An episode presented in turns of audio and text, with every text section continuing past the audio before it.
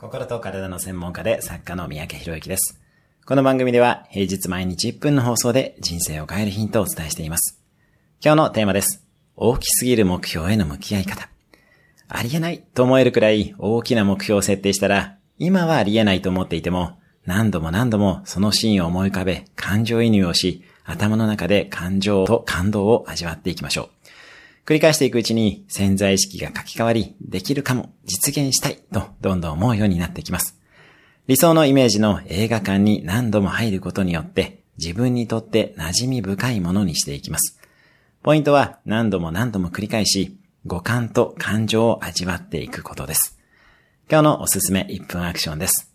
今の目標を達成したイメージを今から1分間ありありと味わってみる。今日も素敵な一日を。